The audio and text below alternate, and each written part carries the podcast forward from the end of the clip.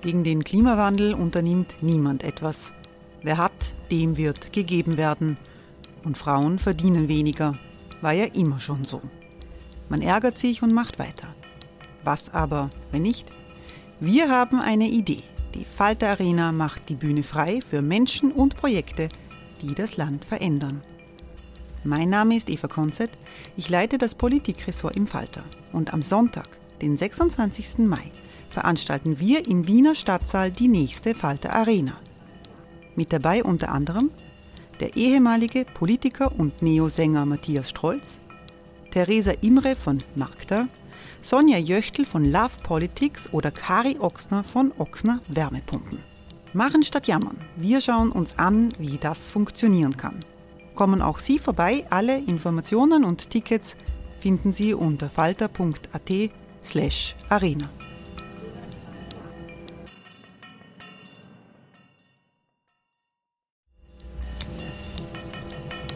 slash arena. Falter-Podcasts werden durch Werbung unterstützt.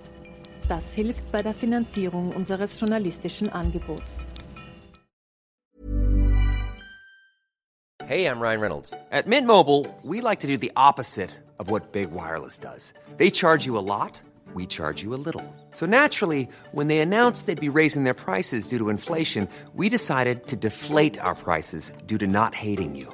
That's right. We're cutting the price of Mint Unlimited from $30 a month to just $15 a month. Give it a try at mintmobile.com slash switch. $45 upfront for three months plus taxes and fees. Promo rate for new customers for limited time. Unlimited more than 40 gigabytes per month. Slows. Full terms at mintmobile.com.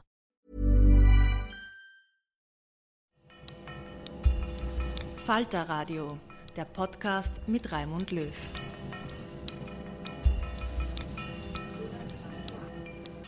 Sehr herzlich willkommen im Falter Radio. Um Krisenkommunikation geht es in dieser Sendung. Krisen sind ja irgendwie das Normale in unserer Zeit. Was diese neue Normalität für unser Zusammenleben bedeutet, wird viel zu wenig besprochen. Krisen verursachen Angst, Panik, Unsicherheit und Ohnmacht, hat der österreichische Philosoph und Psychotherapeut Paul Watzlawick einmal geschrieben. Krisen polarisieren, der Umgang mit großer Unsicherheit fordert daher alle Beteiligten heraus. Jede und jeder erwartet Erklärungen und letztlich Sicherheit, also eine adäquate Krisenkommunikation. Häufig sind wir jedoch mit Panikmache und mit einer Suche nach Sündenböcken konfrontiert. Daher stellt sich die Frage, sind wir auch mit einer Kommunikationskrise konfrontiert? Zitat Ende. Der österreichische Vordenker Paul Watzlawick, von dem diese Aussage stammt, hat in Kalifornien gelebt und gearbeitet. Die Sprachwissenschaftlerin Ruth Wodak stellt die Aussage von Watzlawick einer Wiener Vorlesung voran, bei der es um Krisenkommunikation geht, um Donald Trump, Angela Merkel, Joe Biden und um Corona. Wodak hat den Watzlawick Ehrenpreis bekommen und sie stellt sich einer aktuellen Diskussion mit Rudolf Scholten, einst Minister, jetzt Präsident des Bruno Kreisky Forums.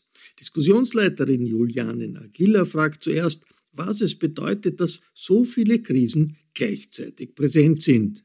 Wir haben den russischen Angriffskrieg auf die Ukraine, wir haben die Klimakrise, die Energiekrise, alles beeinflusst sich gegenseitig. Wir haben auch noch eine Pandemie. Jetzt haben Sie gesagt, Politik muss transparenter kommunizieren, aber verlangen wir nicht auch viel von der Politik? Es ist so ein komplexes Geflecht, die Krisen verstärken einander, es entsteht sozusagen auch Neues durch diese vielen Krisen.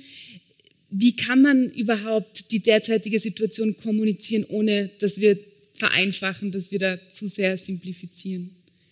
Ich denke, man muss verständlich bleiben und das fehlt oft äh, vereinfachen per se ist ja nicht so schlecht. Ja? Also man kann, muss natürlich diese Komplexität auch auseinanderbrechen und auch Einzelheiten oder jeweils einzelne Dimensionen erklären.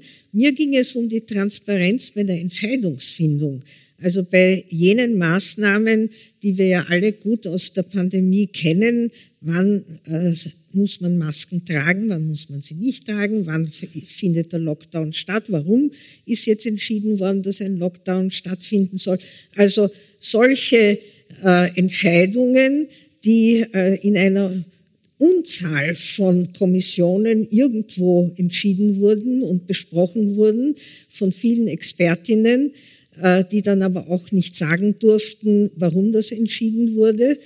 Und äh, man hatte das einfach zu tun.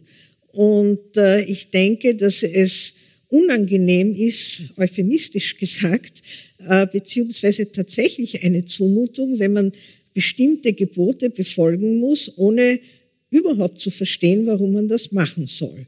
Also mir geht es vor allem darum, jetzt äh, bei dieser sozusagen Verständlichkeit der Kommunikation, Orientierung, äh, Auflösen von Konfusion und nicht noch mehr Verwirrung äh, schaffen, darum, dass man versteht, äh, warum bestimmte äh, Maßnahmen als sinnvoll gehalten werden und andere nicht. Dass es vielleicht auch da zu einer Diskussion kommen könnte auf Augenhöhe und nicht alles entschieden wird äh, als Gebot. Und wenn man da, dem nicht folgt, dann gab es ja auch Strafen. Äh, also tatsächlich ein Eltern-Kind-Verhältnis wurde da ja etabliert und nicht mit mündigen Bürgerinnen äh, kommuniziert. Also das ist, glaube ich, der Punkt, auf den ich fokussiert habe dass man die Komplexität der Polycrisis nicht jedem erklären kann. Wir verstehen es ja selbst alle nicht, wie diese Vektoren einander beeinflussen, aber man kann sicherlich einige Punkte erklären. Und Sie haben auch die Flüchtlingskrise, äh, sogenannte Krise angesprochen. Also ich denke, man sollte jetzt erklären, warum Zeltlager notwendig sind. Äh, das äh, wurde aus den diversen Nachrichten eigentlich nicht klar, auch aus den Äußerungen von Politikerinnen nicht klar. Warum muss in einem reichen Land wie Österreich, wo es viele äh, Orte gibt, wo man noch Flüchtlinge unterbringen kann, warum muss es da Zeltlager geben? gerade zu einer Jahreszeit, wo es noch kälter wird. Also ich denke, es stellen sich Fragen und es fehlen äh, Orte, wo man in Diskussion treten kann. Äh, und das, denke ich, würde die Partizipation erhöhen und es würde auch die Glaubwürdigkeit erhöhen, weil Politikerinnen müssen dann Rechenschaft ablegen.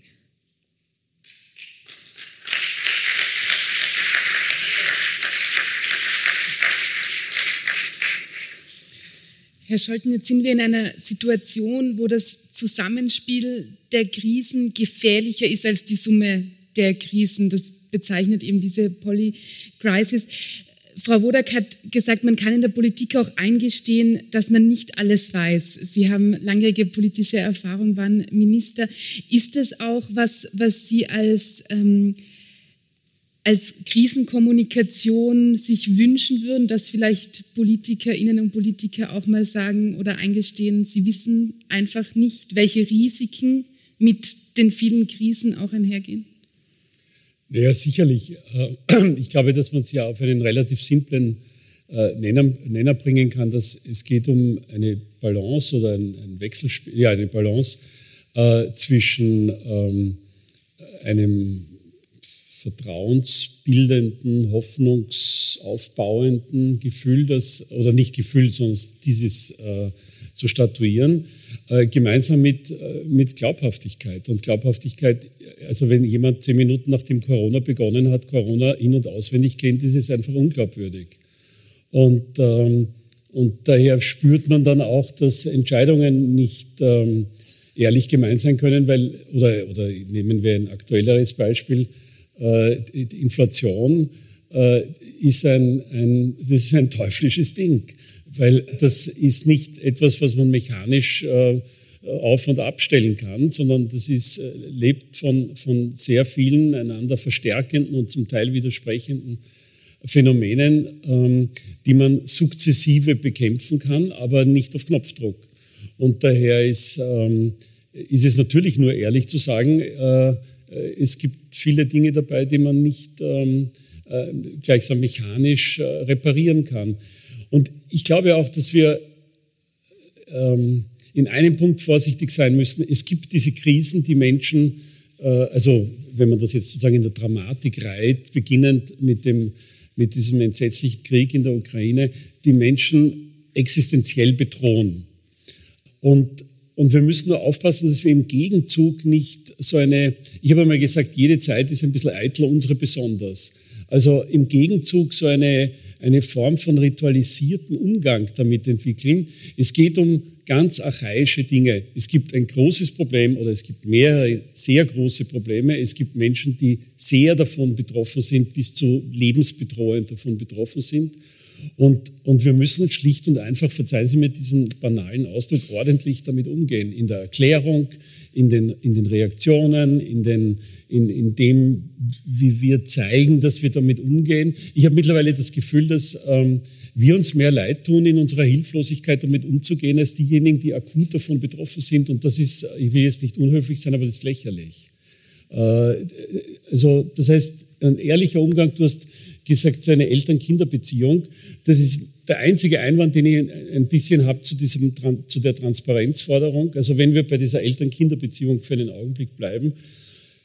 Also wir haben drei mittlerweile erwachsene Töchter. Ich glaube, dass es für die Töchter gut war, nicht jedes Gespräch der Eltern und, und ihre, also unser beider, meiner Frau und meins, Ratlosigkeit verschiedenen Phänomenen gegenüber mitzubekommen, sondern erst dann unsere gemeinsame Entscheidung, was wir jetzt tun wollen und dass es nicht gut gewesen wäre, wenn die Kinder jedes dieser Gespräche äh, äh, sozusagen wortprotokollarisch miterlebt äh, hätten. Aber das heißt, zugleich war natürlich nicht Geheimniskrämerei unser, unser Ziel, sondern unser Ziel war, sie sollen alles mitkriegen. Aber dann gab es halt bestimmte Punkte, wo man sagt, jetzt drehen einmal wir zwei und schauen, wie wir da weiter tun. Und ähm, ein anderes Beispiel, du kennst meine Frau, die ist Kardiologin äh, und hat sich immer sehr viel damit beschäftigt, wie eine, eine, eine gute Kommunikation zwischen Arzt und Patient stattfindet. Und da ist natürlich auch die Kombination von, von Ehrlichkeit und Hoffnung machen. Also äh, ich glaube, dass das eigentlich die, sozusagen die ideale Schwester- oder Brüderpartie ist für dieses Thema da geht es ja auch um die Beziehungsebene, die sozusagen da sein muss, damit man die Inhaltsebene dann auch wieder, ähm, dass man da wieder aufnahmebereit ist. Jetzt wurde aber schon so lange Politik mit der Angst betrieben. Ist es überhaupt noch möglich? Kann man diese Beziehungsebene zwischen Politik und BürgerInnen auch noch so weit kitten, dass diese Inhaltsebene noch transportiert werden kann? Ich, ich denke, man darf nicht aufgeben. Ja? Also, man muss versuchen, äh, in Dialog zu treten. Nun gibt es sicherlich äh, Gruppen, äh, wo Dialog einfach abgelehnt wird. Äh, also äh, mit Rechtsextremen oder Neonazis wird das kaum gelingen. Äh, ich denke, da braucht man es auch nicht versuchen. aber es gibt viele Menschen, die einfach verärgert sind. Also man nennt sie ja auch oft Wutbürger, Wutbürgerinnen, ja, die verzweifelt sind, die sich ohnmächtig fühlen äh, und äh, nicht weiter wissen.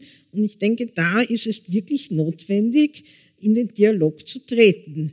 Und äh, weil ich diese Question Time äh, Fernsehsendung genannt habe, also ich, mich hat die absolut fasziniert, ja? weil ich das also äh, aus Österreich nicht kenne, aber auch sehr, so ähnliche Fernsehshows auch sonst nicht gesehen habe. Dass einfach äh, diese Sendung wandert von Stadt zu Stadt in England. Also es ist einmal in London und Nottingham und äh, Newcastle und ich weiß nicht wo. Und da müssen sich Menschen anmelden. Äh, und äh, es ist ein voller Saal und dann sitzen vorne auf einem Podium äh, ungefähr fünf Vertreterinnen äh, der Parteien äh, und dann meistens noch ein Filmschaffender oder Filmschaffende oder ein äh, Autor, Autorin oder also ein, ein Künstler, Künstlerin. Und die werden bombardiert mit Fragen. Und der Moderator kennt ein, zwei Fragen, aber dann geht das weiter. Und es, die sind völlig unvorbereitet. Und äh, die werden aber gezwungen zu antworten. Also da geht nicht, dass man dann irgendwas herunterbetet, was man also schon zehnmal gesagt hat oder vorbereitete Statements oder so, weil der Moderator hackt nach und es kommen Applaus oder Buhrufe, also viele Reaktionen aus dem Publikum. Und äh, die also Vertreterinnen der unterschiedlichen Parteien geben auch unterschiedliche Antworten, sind aber sehr höflich zueinander. Also da unterbrechen einander nicht ständig und schreien einander nicht an. Und äh, die Menschen haben dort wirklich das Gefühl, sie haben denen jetzt was gesagt. Ja, und sie haben auch eine Antwort erhalten. Ich habe das wirklich faszinierend äh, gefunden, weil das hier nie stattfindet. Äh, ich habe auch nicht erlebt, dass sich Politikerinnen hier dem aussetzen. Also sozusagen einfach irgendwas kann ja da kommen. Nicht? Und äh, ich, das ist also eine Art in den Dialog treten, äh, auch bei den Town Hall Meetings. Äh, das fände ich wirklich gut, wenn das äh, auch auf Bezirks- oder Kretzelebene oder wie auch immer stattfände. Also es gibt so Versuche, ich, wir wohnen in Favoriten, äh, da gibt es also eine Gruppe, die heißt Mitten in Favoriten, die organisieren, weiß ich, einmal im Monat ungefähr einen Abend, wo viele Menschen kommen können, auch aus dem Gemeindebau, aus nebenan. Und äh, da werden Journalistinnen eingeladen, Autorinnen äh, und äh, Wissenschaftlerinnen und da wird auch ein Thema vorgegeben und diskutiert. Äh, stößt auf unglaublich großes Interesse. Dauert eineinhalb Stunden, dann kann man noch was essen, findet in einem Beisel statt. Also solche Initiativen gilt es zu fördern, um so einen Dialog überhaupt erst zu initiieren und dann sozusagen zu versuchen, ins Gespräch zu kommen. Und ich denke, es ist auch wichtig, da nicht sofort äh, auf jemanden anderen herunterzuschauen oder das falsch zu finden oder zu verachten, wenn man da eine andere Meinung hört, der man nicht zustimmt, sondern zu versuchen, da ein, eine echte Argumentation, also eine Auseinandersetzung zu führen. Es wird nicht gleich gelingen, aber ich glaube, man muss halt da viel Zeit und Geduld investieren und das dürfte sich lohnen. Paul Watzlawick hat ja sehr eindrucksvoll geschildert, wie wir Wirklichkeiten konstruieren. Wenn Sie jetzt sagen, eben in diesen Austausch treten, geht es dann auch darum, die verschiedenen Wirklichkeiten zu erkennen und zu verstehen. Denn der Herr Scholten hat es angesprochen, gerade bei der Corona-Krise, da war es ja auch, äh, koste es, was es wolle, aber dann war es schon, dass die Wirklichkeiten mancher eher wahrgenommen wurden und natürlich auch auf die reagiert wurde und anderer, Sie haben äh, einkommensschwache Menschen angesprochen, deren Wirklichkeiten haben nicht so Gehör gefunden in der Politik wie andere. Also geht es auch um diese dieser Dialog, um die Wirklichkeiten auch zu begreifen und die Vielfalt der Wirklichkeiten? Na, unbedingt, dass man die verschiedenen Stimmen hört. Ja, wir haben vorher über Flüchtlinge und Geflüchtete gesprochen. Also wenn man die Medienberichterstattung analysiert, und das haben wir äh, vielfach gemacht, äh, so wird doch, werden kaum im O-Ton wirklich Geflüchtete äh, zitiert. Ja, es wird über Geflüchtete gesprochen ja, und die werden dann beurteilt in der einen oder anderen Art und Weise. Aber sie kommen nicht zu Wort. Ja, jetzt kann man sagen, sie sprechen andere Sprachen, also man kann das ja auch übersetzen. Nicht? Und auch im, im Fernsehen, wenn man interviewt, wie oft kommen Geflüchtete zu Wort? Ja? Oder es sind dann Erfolgsgeschichten, die man oft hört, ja? also die, die es geschafft haben. Ja? Aber äh, das wäre doch wichtig, dass man eben diese Stimmen auch hört. Und deshalb habe ich das ja auch von den Radiosängern Sendungen gesagt. Also ich finde es wirklich, oder ich fände es sehr schade, wenn diese einzige Sendung, wo Kinder wirklich zu Wort kommen und ihre Anliegen formulieren dürfen, abgeschaltet und abgedreht wird. Also dieses gehört werden dürfen und können, ist ganz wichtig. Und natürlich gibt es, wie du ja auch gesagt hast, da ganz unterschiedliche Dimensionen. Die einen werden eben viel mehr zitiert, werden viel öfter gehört. Also das muss auch hinterfragt werden. Und das wird ja dann auch von anderen politischen Parteien oder anderen Gruppierungen hinterfragt. Äh, da geht es um Machtverhältnisse. Also das muss äh, auf einer anderen Ebene dann noch äh, diskutiert werden. Braucht es eine Political Correctness, die mehr darauf achtet, dass alle zu Wort kommen und vielleicht ein bisschen die Sprachsensibilität in dem Sinne ausweitet, dass wir immer schauen, dass alle Akteurinnen eben auch als Akteurinnen in der öffentlichen Arena vorhanden sind? Also ich würde mir wünschen, und da rede ich jetzt nicht als ehemaliger Politiker, sondern als jemand, der das ähm, so mitverfolgt, dass wir für einen Augenblick einmal diese ganzen Rituale sozusagen ersatzlos streichen. Ähm, es ist, also ich habe seinerzeit Just studiert, wenn eine Wurstfabrik mit der anderen Wurstfabrik so umgeht, wie ein Politiker mit dem anderen, stehen die beide wegen unlauterem Wettbewerb vor Gericht. Ähm, äh, die, äh, Sie wollen auch nicht hören, wenn Sie in ein Geschäft gehen, dass der über das gleichartige Geschäft um die Ecke sagt, dass es ein Gauner ist und, und es ist alles entsetzlich, was er verkauft. Sie wollen hören, dass er seine Sache anpreist, das kann er ja, aber also kurzum, den anderen schlecht machen mag niemand hören eigentlich.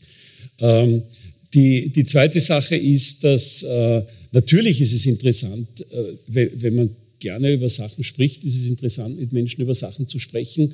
Und daher sind ähm, so scheinbar improvisierte Foren, wo, wo, wo, wo auch spontan was entsteht, ähm, äh, hochinteressant. Als Unterrichtsminister ist man da verwöhnt, weil Schulbesuche meistens in solchen Diskussionen münden, wo man Überraschendes hört. Der ehemalige Bundeskanzler Wranitzky war mal in einer Schule und hat dort die Leistungen der Wiederaufbaugeneration gerühmt, wie sie sich angestrengt haben und so weiter. Und dann ist ein 13-, 14-Jähriger hat sich zu Wort gemeldet und gesagt, entschuldigen Sie, Herr Bundeskanzler, was hätten die denn sonst machen sollen? Quality sleep is essential. That's why the Sleep Number Smart Bed is designed for your ever-evolving sleep needs. Need a bed that's firmer or softer on either side? Helps you sleep at a comfortable temperature? Sleep Number Smart Beds let you individualize your comfort so you sleep better together. JD Power ranks Sleep Number number 1 in customer satisfaction with mattresses purchased in-store. And now, save 50% on the Sleep Number limited edition Smart Bed for a limited time. For JD Power 2023 award information, visit jdpower.com/awards. Only at a Sleep Number store or sleepnumber.com. Und das hört man nicht in einer organisierten politischen Diskussion. Also kurzum, aber jetzt nicht des Witzes wegen, sondern das ist eine Meinung, die halt dann 13, also es ist ja auch nicht unberechtigt, die, die Rückfrage. Ähm, also natürlich sind solche, solche Umfelder ähm, äh, wichtig und gut. Mein Appell ist, und das meine ich jetzt nicht als moralische Kategorie, sondern als wirklich handwerkliche, ist, Ehrlichkeit. Und mit Ehrlichkeit meine ich nicht die Abwesenheit von Lüge, sondern Aufrichtigkeit im Sinn von, ich meine es ehrlich. Und ich meine es ehrlich heißt, dass ich jemandem zuhöre.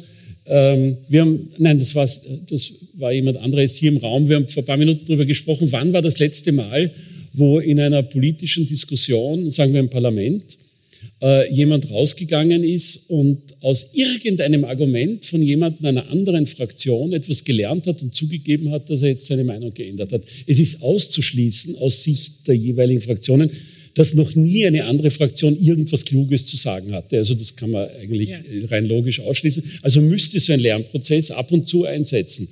Ich kann mich nicht erinnern, dass jemand gesagt hat, ich bin zwar nach wie vor grundsätzlich der Meinung, man sollte es so und so machen, aber es war interessant zu hören, was da jemand gesagt hat und der hat mit dem und dem Punkt sicher auch recht. Oder? Also Kommunikation besteht ja wohl auch darin, dass man, ähm, dass man das mitkriegt, was jemand anderes sagt und irgendwie auf das Rücksicht nimmt.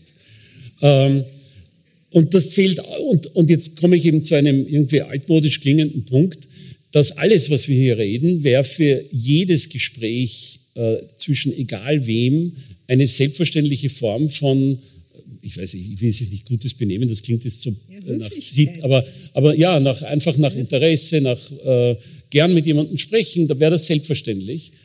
Und, ähm, und diese Maßstäbe gehören für, für öffentliche Kommunikation äh, selbstverständlich auch dazu. Ganz schwierig ist, das möchte ich noch ganz kurz dazu sagen, dieses ähm, Zugeben, ich weiß was nicht, weil in Extremsituationen wie Corona ist es natürlich, ist das einfach, weil es hat niemand was darüber gewusst, also da ist es relativ einfach. Schwieriger wird es, wenn wir über so Dinge reden, war es richtig, mit den Russen die letzten 30 Jahre zu sprechen oder hätten wir schon früher aufhören? Also kurzum, war das ein Fehler oder war es kein Fehler? Ich neige dazu zu sagen, wenn sich jemand um diese Resozialisierung von jemandem bemüht und der wird rückfällig, dann war es erfolglos, aber deswegen kein Fehler, es probiert zu haben. Aber da kann man eben unterschiedlicher Meinung sein. Ähm, also da ist es schwieriger, mit, mit Fehlern umzugehen, weil, man, weil es darf auch das Fehler zugeben nicht zu einem Ritual werden, wo man, wo man dann sagt, ja, ich habe wieder mal einen Fehler gemacht und gehen wir und auf zum nächsten. Das, das macht es auch lächerlich. Ja. Also es geht immer um eine Balance dabei und, und eben um ein, ja, Höflichkeit, Aufrichtigkeit, was immer, um, ein, um das, was eigentlich jeder mit jedem in der Kommunikation möchte. Ja, ich denke, da hat sich eben viel geändert. Äh, in den, Die Vermutung habe ich auch. Ja, in, den, in der letzten Zeit und äh, es wird immer Donald Trump so als Auslöser äh, genannt. Ich glaube nicht, dass es nur Donald Trump war. Das war schon, äh, also nicht alles hat in Amerika begonnen, sondern schon äh, in, bei uns hier. Aber es, es ist vieles akzeptabel geworden. Ja? Und äh, ich, deshalb, also ein Beispiel, das ich oft zitiere, ist sich entschuldigen. Also man muss sich nicht mehr entschuldigen. Ja? Also nicht mehr, nicht nur, man geht, man macht halt weiter, wie du das gerade gesagt hast, sondern ich habe einen Fehler gemacht, na und? Ja, ja? und äh, äh, sich zu entschuldigen, äh, wenn, wenn man was Falsches entschieden hat oder wirklich einen Fehler gemacht hat oder etwas äh, behauptet hat, was sich dann als falsch herausgestellt hat, äh, ja, warum kann man sich nicht mehr entschuldigen? Also ich vermisse das tatsächlich. Also im äh, rezenter Fall war Tina beispielsweise. Also warum konnte man sich nicht bei diesem jungen Mädchen entschuldigen? Man hat ja ihrer Familie und auch ihr wirklich Furchtbares angetan. Äh, es fällt niemandem ein Stein aus der Krone zu sagen, es tut mir leid. Ja, also wir werden jetzt das und das tun und irgendwie äh, dem Rechnung tragen, äh, dass da wirklich große Verletzungen passiert sind. Also Entschuldigung als Sprechakt ist irgendwie verloren gegangen. Und äh, Sie haben auch gefragt, Political Correctness, alle sollen die, das gleiche, die gleiche Zeit haben und so weiter. Also das ist äh, kontroversiell ähm, und, und es ist schwierig, weil muss man wirklich jeder Partei die gleiche Zeit einräumen, auch wenn sie kleiner ist und weniger Leute vertritt. Äh, das waren große Diskussionen in Deutschland äh, in Bezug auf die AfD beispielsweise. Also muss jetzt immer ein Vertreter, eine Vertreterin der AfD auch präsent sein, bei jeder Diskussion. Und ich denke, da soll man auch nicht ritualisiert, sondern wirklich von von Fall zu Fall entscheiden und manchmal ist halt einer dabei und manchmal eben auch nicht. Äh, aber dass diese ritualisierte und, und sozusagen ähm, unflexible Art der Benchmarks finde ich falsch. Äh, und es gibt natürlich gerade auch solchen rechtsextremen Parteien äh, viel große Möglichkeiten, sich immer einzubringen und dann also lautstark das zu verlangen. Also wenn man das alles flexibler äh, äh, verhandeln würde und, und behandeln würde, wäre es einfacher. Sie haben vorhin die aktuelle Flüchtlingskrise, die sogenannte vermeintliche ähm, Flüchtlingskrise angesprochen. Es werden wieder Zelte aufgebaut droht 2015 Szenario, hat diese Woche eine österreichische Boulevardzeitung auch getitelt. Warum ist es so, dass in einer Zeit, die schon so von Krisen geprägt ist, dann die Politik sozusagen nochmal Migration und Flucht nochmal als Krise stilisiert? Haben Sie da eine Erklärung dafür? Man will ablenken von anderen Problemen. Das ist eigentlich ziemlich einfach und hat in Österreich Tradition. Also es gibt zwei Themen, die immer wieder dann vom Boulevard aufgegriffen werden. Und das ist entweder Migration Flucht und Bedrohung durch junge Männer, äh, und die noch dazu also nicht weiß sind oder vielleicht auch Muslime. Und das andere ist Kopftuch. Und wir haben das also tatsächlich beobachtet in unseren Untersuchungen und Studien und das kommt also wie ein Pavlovscher Reflex.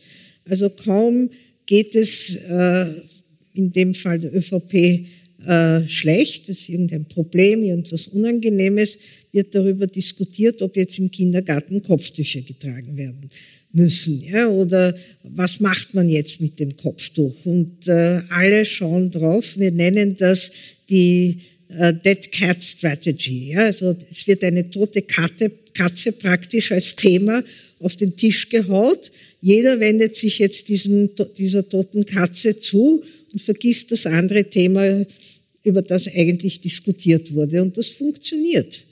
Äh, wenn man sich ein bisschen zurücklehnen würde, auch als Medien, das muss ich jetzt leider anbringen, und nicht sofort auf alles aufspringt, könnte man ja sehr schnell diese Strategie durchschauen und beim anderen Thema bleiben. Nicht?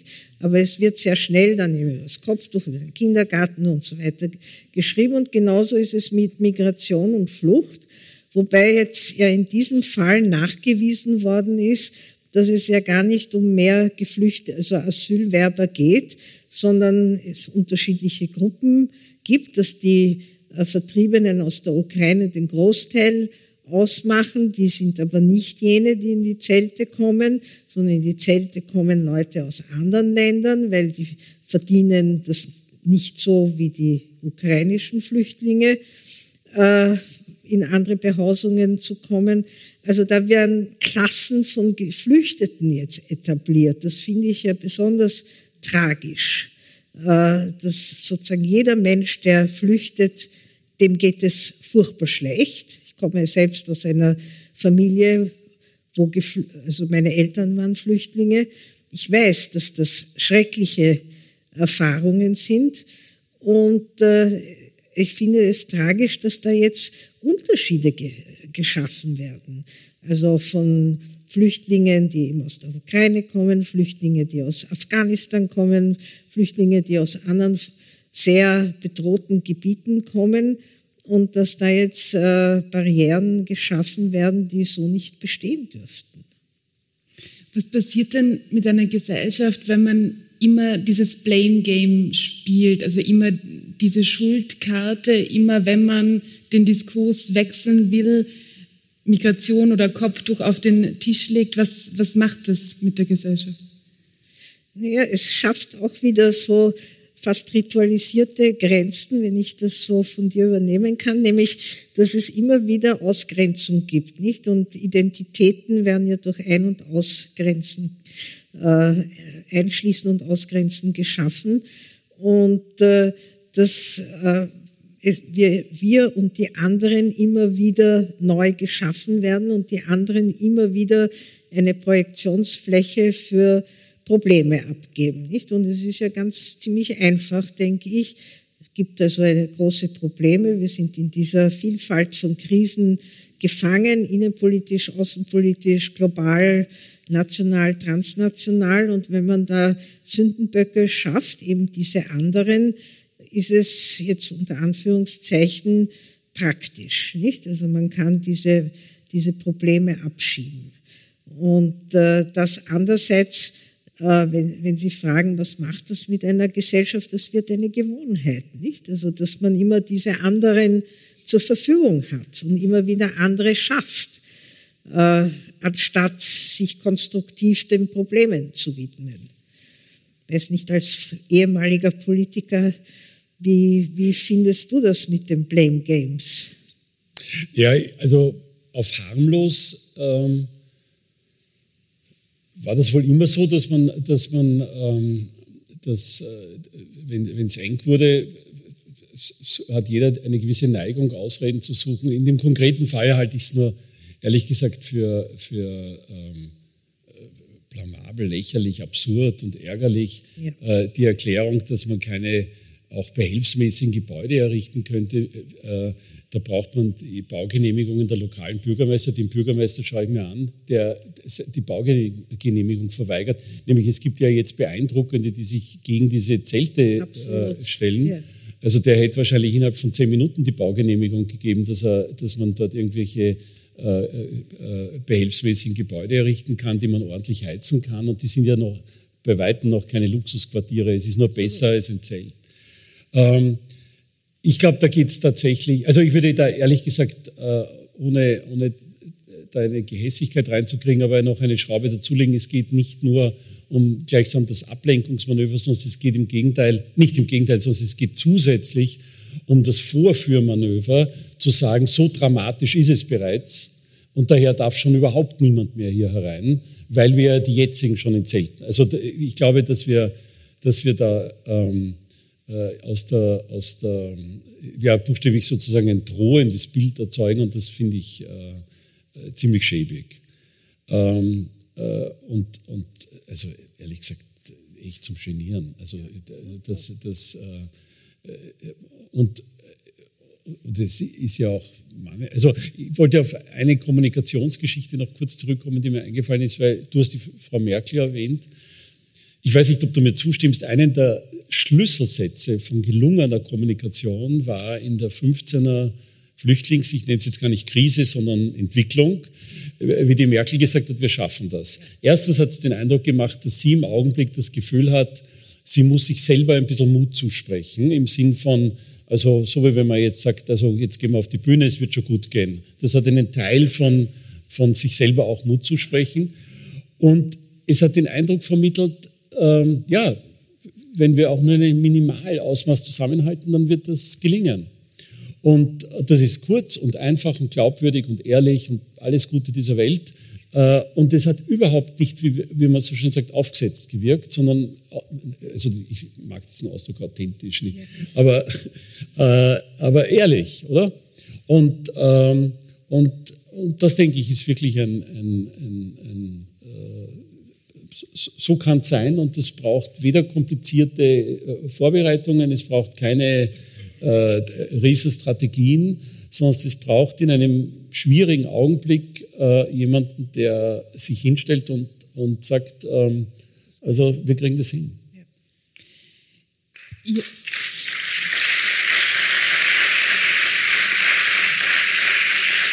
Ich muss noch ganz kurz dazu sagen, mir hat ein Hamburger SPD-Freund von mir bei, einer Bund bei der dann folgenden Bundestagswahl habe ich gesagt, also wen willst du jetzt eigentlich? Und der SPD ging es damals nicht so toll. Und da hat er gesagt, naja, sicher SPD. Ich habe immer SPD gewählt. Aber ehrlich gesagt, nur weil ich sicher bin, die Merkel gewinnt eh. Ihr Buch Politik mit der Angst ist in einer Neuauflage erschienen. Sie haben auch die aktuellen Erkenntnisse eingearbeitet und Sie haben dem Buch einen neuen Untertitel gegeben. Und zwar lautet der nun Die schamlose Normalisierung rechtsextremer und rechtspopulistischer Diskurse. Wäre auch sowas wie das Beispiel jetzt von der Aussage von Angela Merkel, wäre das, wie wir von dieser Normalisierung wegkommen? Denn es, es wirkt doch so, als wäre das jetzt so gesetzt und wir haben einfach diese Verschiebung und, und das prägt jetzt unseren öffentlichen Diskurs. Wie können wir denn diese Normalisierung auch wieder aufbrechen? Ja, das, man muss sie auf jeden Fall einmal erkennen und dann in Frage stellen. Also ich habe mir äh, angehört, nur jetzt ein Beispiel, äh, wie Joe Biden äh, seine sehr äh, klug und toll inszenierte Rede in Philadelphia gehalten hat, also in einem sehr traditionsreichen Raum äh, und äh, ganz laut und klar gesagt hat, äh, Waffen sind nicht normal. Ja? Und dass man äh, so mehrfach hat er das betont, das ist nicht normal, er will das nicht. Ja? Und wenn eben Menschen, die so wie Merkel oder Biden oder andere Politikerinnen also diese Stimme erheben können äh, und eben das in Frage stellen, was viele schon völlig akzeptabel finden, dann macht das, hat das einen Effekt. Also das ist sicher wichtig, äh, weil das eine besondere Stimme ist. Aber man kann natürlich auch schon lernen und deshalb habe ich das auch mit den Kindern gesagt. Man muss lernen, äh, Fragen zu stellen und zu hinterfragen und nicht alles äh, als gegeben zu akzeptieren. Und äh, das sollte sehr früh beginnen, dass man das lernt und eben nicht einfach akzeptiert. Und es schleicht sich ja ein, das ist ja nicht so abrupt, nicht, sondern das geschieht langsam. Eben, Lügen macht nichts. Ja? Dem, dem Trump ist nichts passiert, äh, bisher jedenfalls. Äh, und, äh, Der ist ein weltberühmter Lügner geworden. Das ja. ist ziemlich blöd, oder? Na schon, aber vielen Also Leuten, das? das? manchen Leuten gefällt das. Ja, ja, absolut. Ja. Also, ähm, also es ist kein Aufschrei gewesen. Er hat die Wahl gewonnen, obwohl dieses Video dann verbreitet wurde mit seinen sexistischen äh, Äußerungen. nicht? Also er kann einfach sagen, tun, was er will. Ja? Und das hat schon einen bestimmten Boden bereitet. Also manche nennen das jetzt in, in, äh, bei der Beschreibung rechtspopulistischer Politik Bad Manners. Ja? Also einfach, es ist nicht mehr höflich, das sind schlechte Angewohnheiten.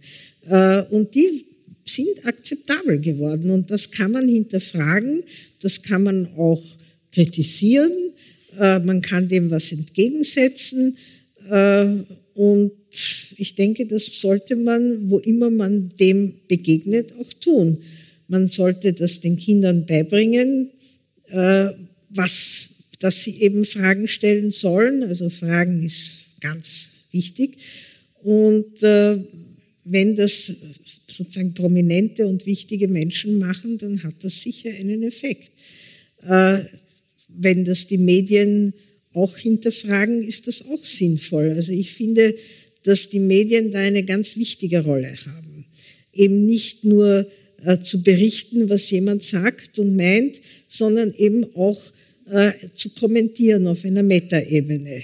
Also mich hat man oft gefragt, ja, was macht man, wenn diese Rechtspopulisten also da ihre Provokationen und Skandalisierungen und so weiter bringen. Man kann ja auch einfach sagen, es kommt schon wieder eine Provokation.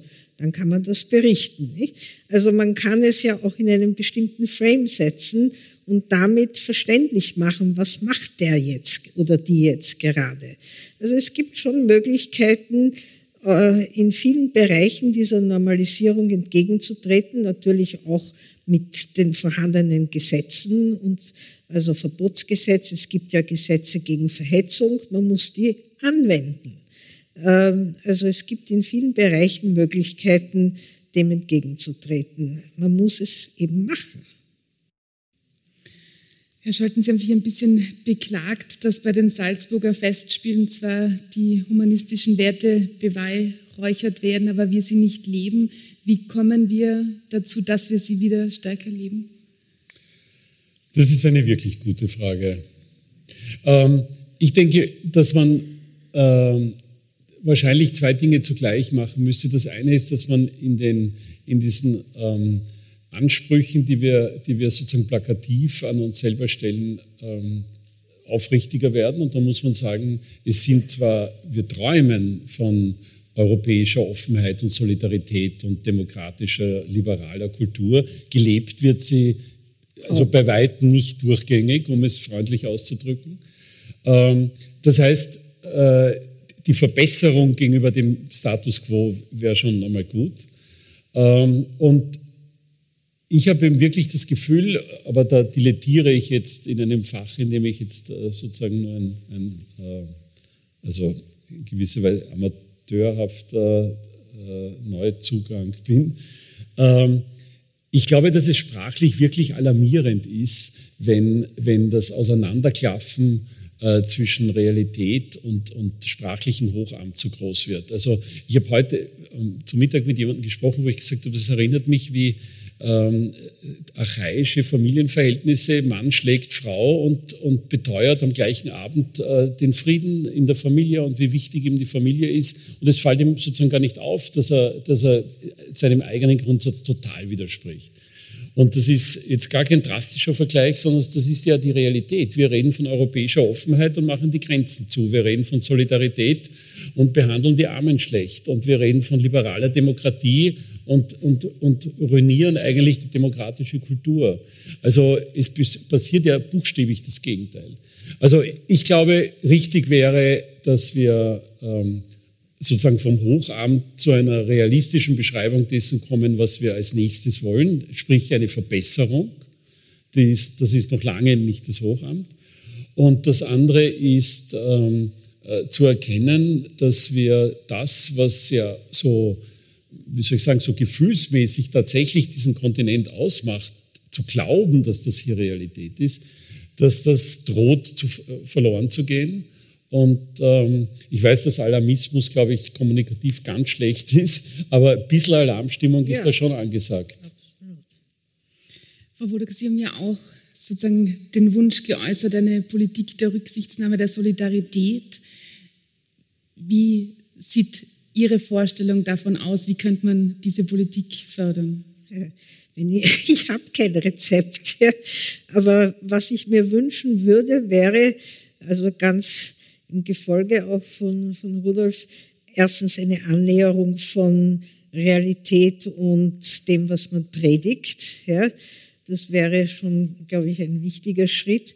Und äh, ein soziales Europa wäre schon meine Utopie. Ja?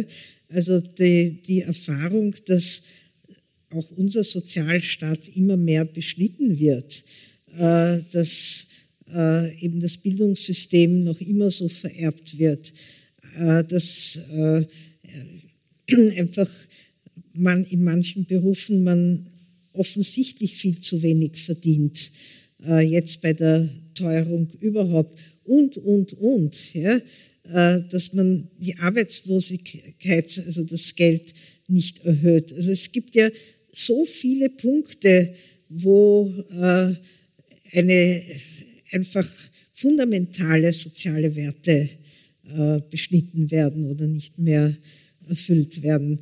Und ich denke, dass, also das wäre äh, wirklich der Weg, den, wir, den man einschlagen müsste, um dieses Auseinanderklaffen oder der, der sogenannten Schere äh, zu, zu verhindern oder das noch weiter Auseinanderklaffen zu verhindern.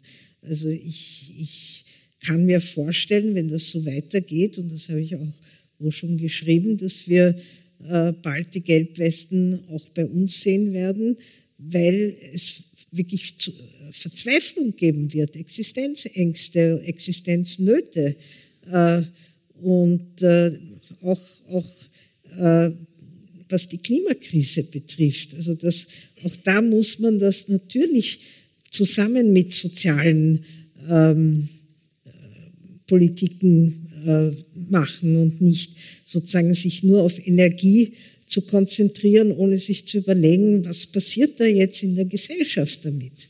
Also das wäre meine Utopie, äh, ein soziales Europa ein, mit, mit Grenzen, die nicht geschlossen sind. Äh, und ich frage mich ansonsten, warum hat Europa den Nobelpreis damals für Frieden bekommen, wenn das jetzt so auseinanderklafft äh, der Nobelpreis für solche Werte und ein Vorgehen, äh, das dem total widerspricht. Das war die Podiumsdiskussion bei der Wiener Vorlesung vom 19.10.2022 im Funkhaus des ORF. Sie hörten Ruth Wodak, Preisträgerin des Paul Watzlawick Ehrenringes, im Gespräch mit dem Präsidenten des Bruno Kreisky Forums, Rudolf Scholten, unter der Leitung von Juliane Nagilla. Ich bedanke mich sehr herzlich für die Zusammenarbeit. Ich verabschiede mich von allen, die uns auf UKW hören. Hinterfragen, was läuft in der Öffentlichkeit, das gehört zum täglichen Geschäft des Falter. Alle Informationen über Abonnements finden Sie im Internet unter der Adresse abo.falter.at. Ursula Winterauer hat die Signation gestaltet.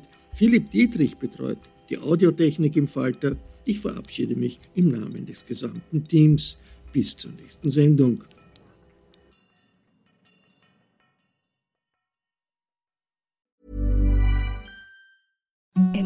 The softest sheets you've ever felt. Now imagine them getting even softer over time. That's what you'll feel with Bowl and Branch's organic cotton sheets. In a recent customer survey, 96% replied that Bowl and Branch sheets get softer with every wash. Start getting your best night's sleep in these sheets that get softer and softer for years to come. Try their sheets with a 30-night guarantee. Plus, get 15% off your first order at bowlandbranch.com. Code BUTTERY. Exclusions apply. See site for details.